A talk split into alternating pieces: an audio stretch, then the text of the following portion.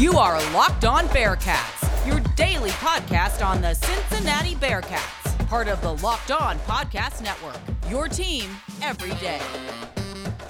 All right, here we go on this Thursday, January 20th, 2022. Welcome to Locked On Bearcats. Thank you for making us your first listen of every day. Alex Frank here, bringing all of my experiences from my days as the University of Cincinnati's Bearcats Media Sports Director here to Locked On Bearcats. I would have loved one of these nights, even though I never experienced them at Bearcats Media. And that is, and I love them here, of course, on Locked On Bearcats, even though it's a late night tip off tonight from Fifth Third Arena. I never experienced a late night tip off calling a game at 9 o'clock. The only time I did was, well, actually, I experienced some, I should say. There were some 8 o'clock tip offs, some 7 or I'm sorry, some 8:30 tip. There was an 8:30 tip off the very first game of John Brannen's head coaching career at Ohio State. I remember that game, and there was a 9 o'clock tip off in there somewhere. That it was the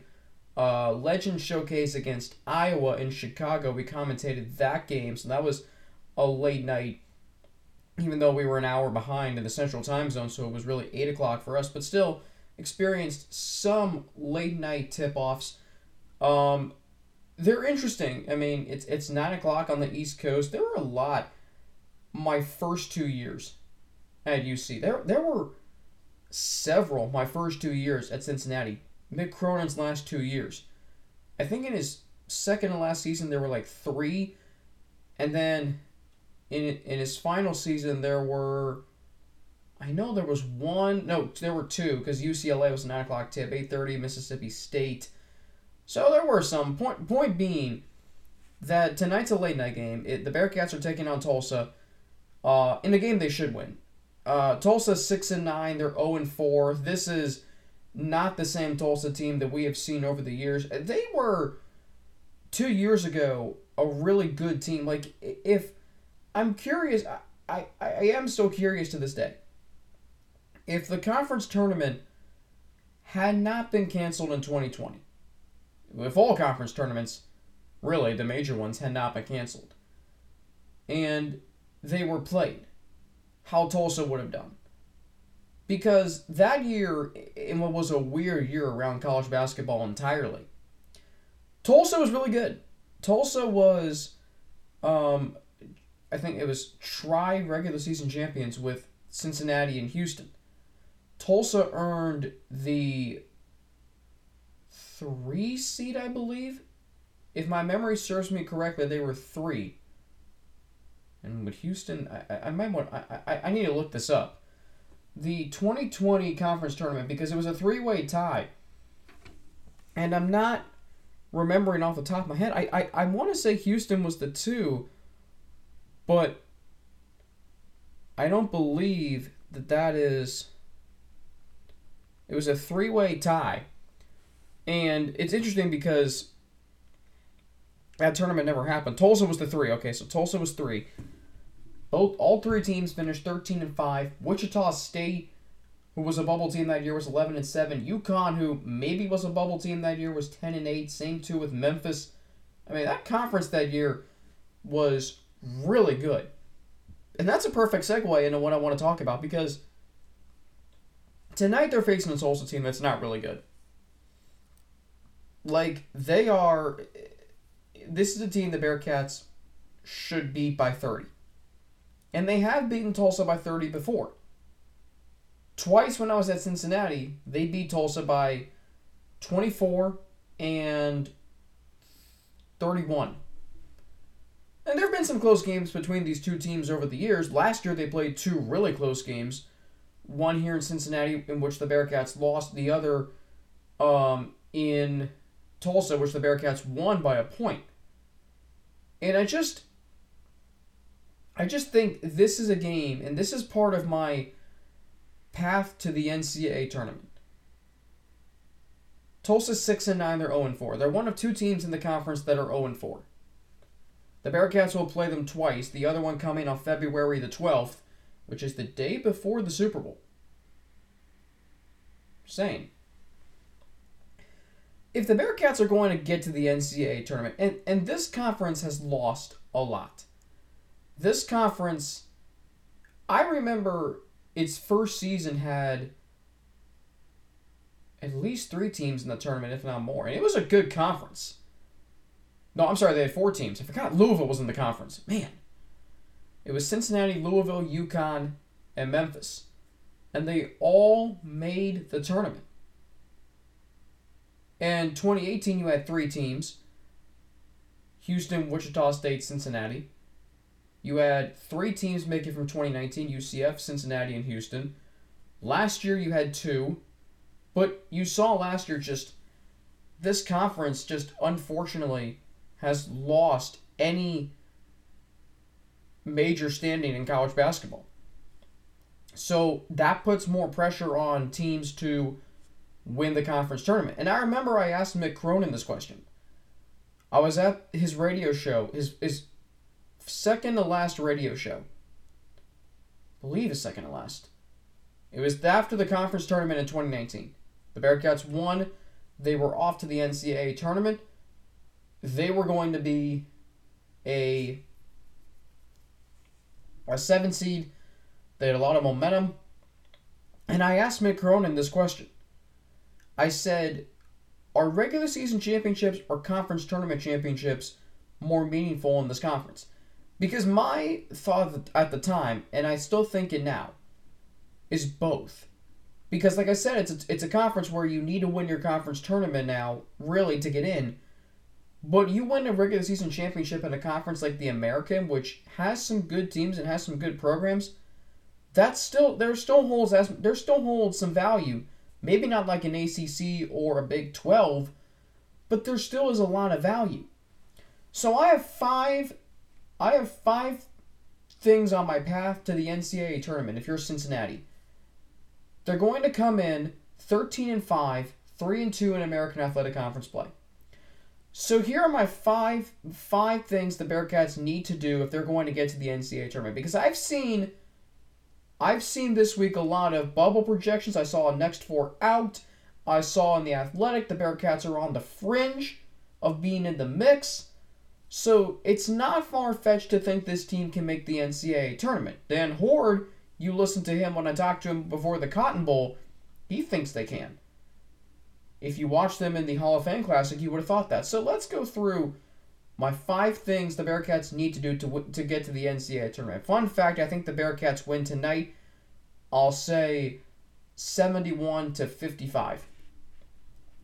Number one, the Bearcats need to beat everybody in the conference besides Houston and SMU on the road. You can't afford to lose tonight you can't afford to lose to Wichita State when you play them again. You can't afford to, to lose to Memphis again. You can't afford to lose to Temple, UCF, Tulane, USF, East Carolina. You can't afford to lose many games in conference play. I'm thinking you have to go at least 15 and 3 if not 16 and 2, which Cincinnati has done before. They went 16 and 2 2 years in a row.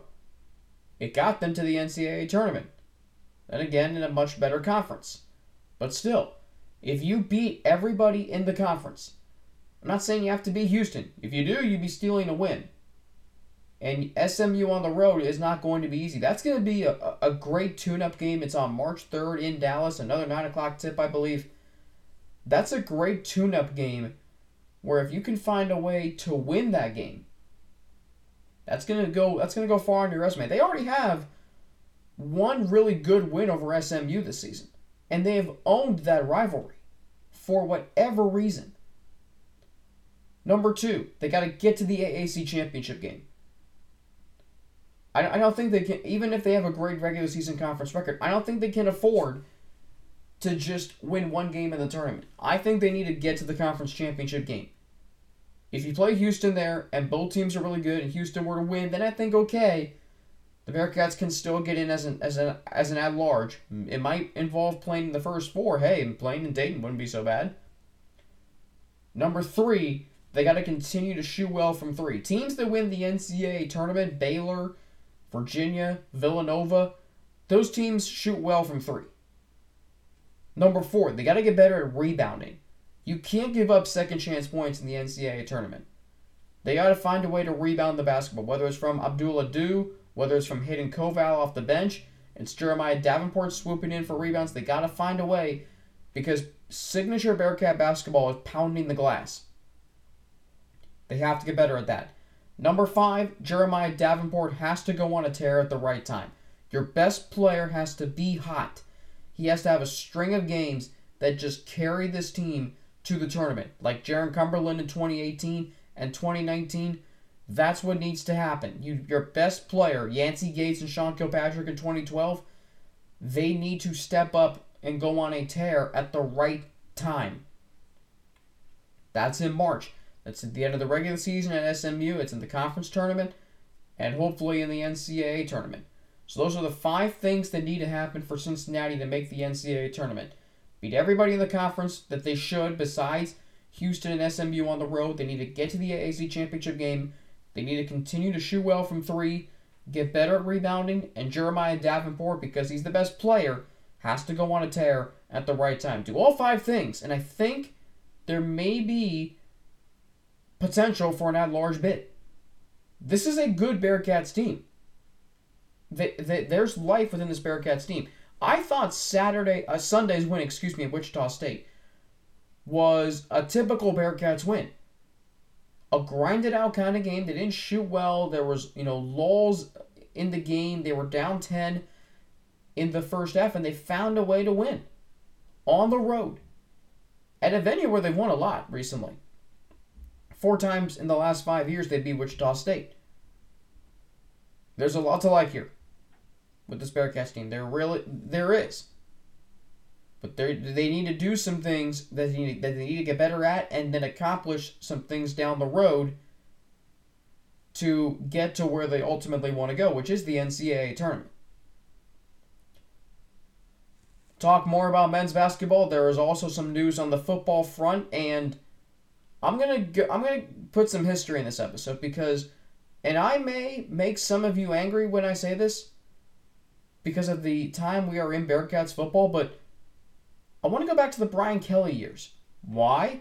You'll find out later on in this episode of Locked On Bearcats. Alright, so this is it. The putt to win the tournament. If you sink it, the championship is yours, but on your backswing, your hat falls over your eyes. Is this how you're running your business? Poor visibility because you're still relying on spreadsheets and outdated finance software? Well, to see the full picture, you need to upgrade to NetSuite by Oracle, the number one cloud financial system to power your growth with visibility and control of your financials, inventory, HR, planning, budgeting, and more. NetSuite is everything you need to grow all in one place. With NetSuite, you can automate your processes and close your books in no time while staying well ahead of your competition. 93% of surveyed businesses increase their visibility and control after upgrading to NetSuite. Over 28,000 businesses already use NetSuite for the new year. NetSuite has a new financing program for those ready to upgrade at netsuite.com/locked. Head to netsuite.com/locked for this special, one-of-a-kind financing offer on the number one financial system for growing businesses. netsuite.com slash locked. Once again, thank you for making Locked On Bearcats your first listen of every day. We are free and available on all platforms. Alex Frank here with you on this Thursday game day. The Bearcats getting set to take on the Tulsa Golden Hurricane tonight from Fifth Third Arena. 9 o'clock tip on ESPNU. John Schriffen, Perry Clark on the call. You can also hear the game live on 700 WLW. Dan Hoard, Terry Nelson, Mo Egger on the call from Fifth Third Arena. 8.30, just after the 8.30 news on 700 starts their pregame coverage. You know, I'm looking through some of the categories and, and the standings – statistical categories in this conference. And you'll notice Houston's first in scoring offense and scoring defense. Cincinnati is actually second in scoring defense at 62.4 points allowed per game. Uh, Cincinnati's also allowing the second fewest field goal percentage. They um, Cincinnati does lead the conference in assist to turnover ratio, so that's good. But you look at look at the rebounding categories. Houston's first in offensive and defensive. Shocking. I know. Houston leads. Houston is first in rebound offense and first and rebound defense. They are first in rebound margin, but Cincinnati is just they have to get better rebounding the ball. They're only allowing they're only uh, I believe they're averaging like 35.7 rebounds a game. Like that's good, but you feel like it could get better, right? I don't think I, might be looking at the wrong um no, Cincinnati is, is pulling down um 38.2 rebounds a game, excuse me. 38.2. So Cincinnati's pulling down 38.2 rebounds a game. It's actually fourth in the conference. I was confused on how to read that. Um, Houston, shockingly, is first. The Bearcats are fourth. So that's good, but the more I think about it, 38.2 rebounds a game. Like, that's, you're doing something right. They're just giving up too many rebounds at 35. Houston's rebound margin is plus 6.94. So, what they need to get better at is increasing the number of rebounds they pull down themselves versus the amount of rebounds they're giving up. And you look at individual scoring. You look at individual scoring around the conference. I mean, Houston's dominating those. Cincinnati, I mean, we can go through scoring. You've got um, Houston's got Kyler Edwards in the top 10. The Bearcats, their best scorer, Jeremiah Davenport's 12th. You go to rebounding. Ironically, Tulsa has the leading rebounder in the conference. That is Jeriah Horne. He's been there for 20 years, I feel like. Um, Cincinnati has Davenport at 18th. That's their highest. But you look at field goal percentage, they don't have anybody. You look at assists, you have Mike Adams Woods at 6th, Mike Saunders Jr. at 11th. That's good. You go to free throw percentage, which does matter. No one in the top 13. Steals, you don't have anybody in the top 13, in the top 15. Three point percentage, you don't have anybody in the top five. Three point field goals made, Davenport's got 42, and 2.47 a game is sixth in the conference. Block shots, Abdul Ado is fourth with 1.6 blocks per game. Adams Woods leads the conference in assist to turnover ratio at 5.3. Saunders Jr. in fourth. So that's good there. Offensive rebounds, I mean, this is it's dominated by Houston. Josh Carlton, J'Wan Roberts, Fabian White Jr., um, Abdul Ado is 11th in offensive rebounds per game, so that's good. Defensive rebounds, no one in the top 15. So you look at this roster, you look at this roster, and there is a smattering of Bearcats in the top 15, 13, 10, 5, whatever in the conference as far as scoring is concerned. But it just speaks to the fact that is there really an alpha dog on this team? I don't think there is. Like, the last true alpha dog on this team was Jarron Cumberland. And this is a point I brought up last year. This was a point I brought up last year. I remember thinking going into last season when you know the the players thought they could make a run and I kind of bought into it because there were there was some returning veterans. You had some exciting young players come in. I'm like, well, it's Cincinnati. You know, they they're a tournament perennial. They're an annual contestant in the NCAA tournament. They'll find a way to get there. And they didn't ultimately. But I, I remember thinking like going into last season was the first time since 2010, the 2010-11 season maybe even maybe 2011 2012 since that's when sean kilpatrick really started to blossom as a sophomore it was like who is like they don't have a true leader on this team because you went from kilpatrick to troy Caupain to gary clark to jarron cumberland you didn't have that on last year's team who was the best player keith williams I mean, he was good, but he wasn't special. He wasn't great. Like the luxury the Bearcats had going into John Brannen's final first season was Jarron Cumberland because he was so good his junior year. He was a top three player in the conference.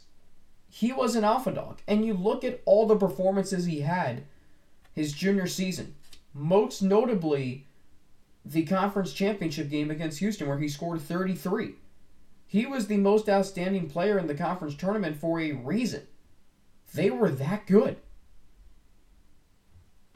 And they don't have that this year at Cincinnati, like I said, like I've said.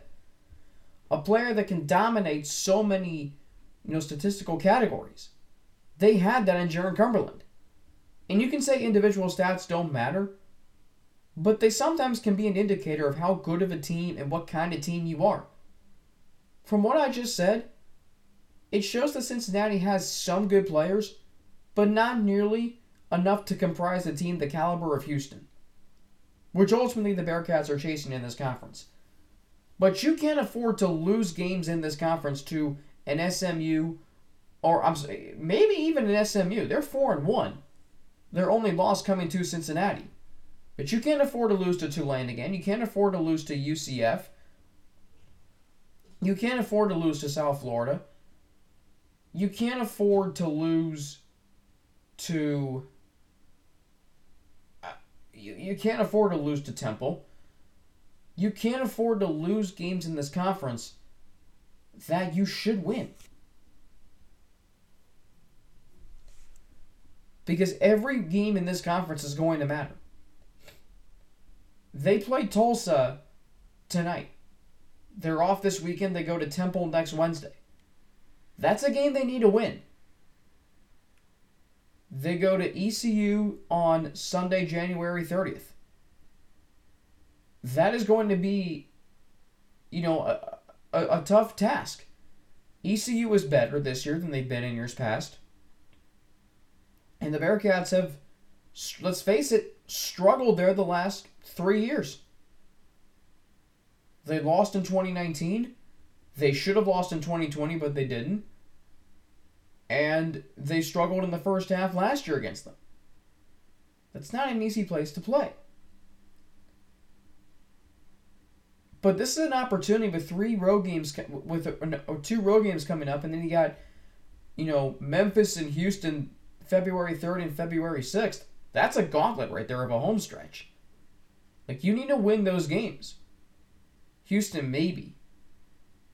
But I just think about. I just think about you need to capitalize on your opportunities. And maybe steal a win against Houston. When you're a team that we knew was going to be maybe a rebuilding year, but you think about how this team is coming together. I, I was reading a, um, part of a, a story ju- that Justin Williams wrote in The Athletic on Hayden Koval and how Wes Miller recruited him to UNC Greensboro. And then he teams up with Jared Hensley. And both now end up at Cincinnati. So that's two pieces to this puzzle that are forming. And then you think about Mike Saunders Jr. and Mason Madsen coming back. And you think about what, what Wes Miller is doing everything that we see in that we saw in that introductory press conference, and sometimes like that, you know, there was a great quote in that story that Wes Miller is the same. You know, what he tells you is what you're going to get. Sometimes they can embellish, perhaps, and sell harder than what you're actually going to get. But when you get what you're being sold from a head coach when they're recruiting you, that is massively important. And Wes Miller, everything he said in that press conference when he was introduced as head coach, we're seeing all of that. We are seeing all of that. Like, it is coming into fruition, it is coming together. You know, they're playing hard, they're not turning the ball over. They're playing with the they're playing with an attitude that Cincinnati basketball has held for 30 plus years. I like it. But they still need to do those five things that I mentioned rebound a little bit better than their opponent, shoot the three, win all the games they're supposed to win, and then maybe steal a win in SMU or maybe Houston. Do all that, and don't lay, lay an egg in the conference tournament, which the last four conference tournaments the Bearcats have played for a conference championship. Then you might end up on Selection Sunday you might end up seeing your name revealed and hearing your name called. No better feeling than that. Coming up, I want to go back to the Brian Kelly days within the football program because there was a point that Justin Williams brought up yesterday, as the Bearcats have now hired a an outside linebackers coach, Walter Stewart. And there's there was a point that he made that I thought about, and it makes it, it makes sense, and, I can expand on it a little bit. You might be mad, you might not agree, but I'm going to tell you it next on Locked On Bearcats. BetOnline would like to wish you a happy new betting year as we continue our march to the playoffs and beyond. BetOnline remains the number one spot for all the best sports wagering action for 2022. It's a new year and a new updated desktop and mobile website to sign up today and receive your 50% welcome bonus on your first deposit. Just use our promo code LOCKED ON to get started. From football, basketball, hockey, boxing, and UFC, right to your favorite Vegas casino games, don't wait to take advantage of all the amazing offers available for 2022. BetOnline is the fastest and easiest way to wager on all your favorite sports. BetOnline, where the game starts. Once again, thank you for making Locked On Bearcats your first listen of every day. We are free and available on all platforms. Alex Frank here with you. You know, I was just looking at um, and you can order yours a hardback cover of Cincinnati's perfect season breaking down barriers. I, I am going to place my order. I cannot wait to see the photos that are in that book, the um, excerpts from journalists, many of whom I, I probably know, and you do too. I know them on a personal level from my Bearcast media days and still now to this day. I can't wait to see what they think because this is such a historic season. Like there, are, there are books you read on certain teams. Like I know the Buccaneers. I haven't read their book yet. A Season in the Sun.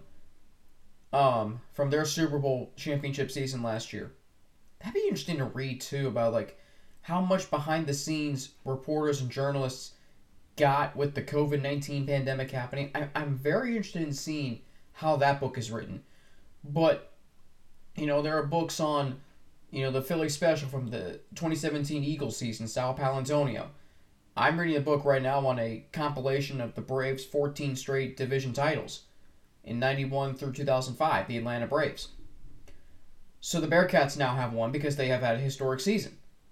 Perfect season. First group of five team to make the college football playoff. I cannot wait to get my hands on that. Uh, Marquise Copeland, by the way, you heard that BetOnline AG. Yeah, Marquise Copeland had a really sweet interception in the Rams' victory Monday night over Arizona. Uh, tipped the ball to himself, or I'm sorry, it, hit off of uh, Arizona Cardinals running back James Conner's hands. Right, it might have been James Conner. I think it was. And Copeland was right there to snag the interception. Uh, he is uh, he he was really good on Monday night, and you know, I think the best game this week. I'm just gonna say it right now.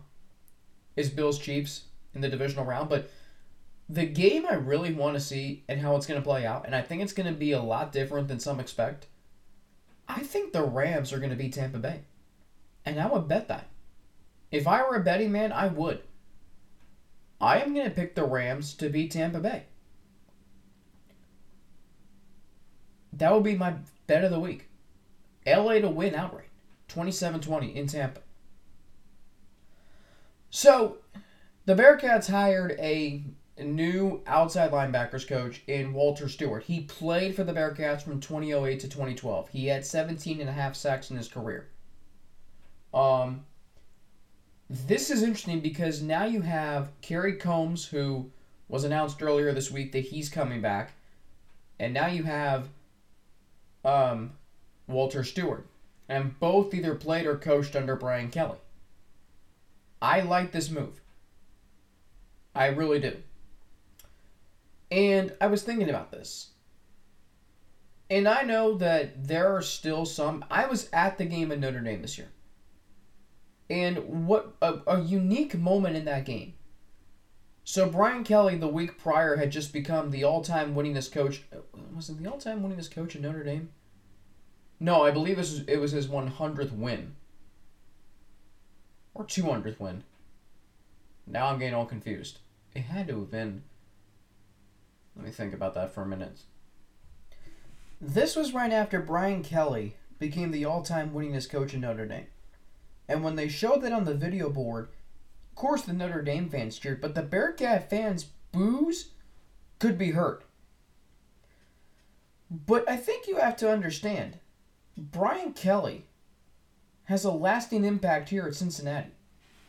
Brian Kelly should be viewed, and, and this is all stemming from the fact that these coaches that have been hired this week, Kerry Coombs and Walter Stewart, are disciples of Brian Kelly in the form of either a player or a coach. And this is significant. Brian Kelly should be viewed in a positive light, and I haven't touched on this since this podcast launched.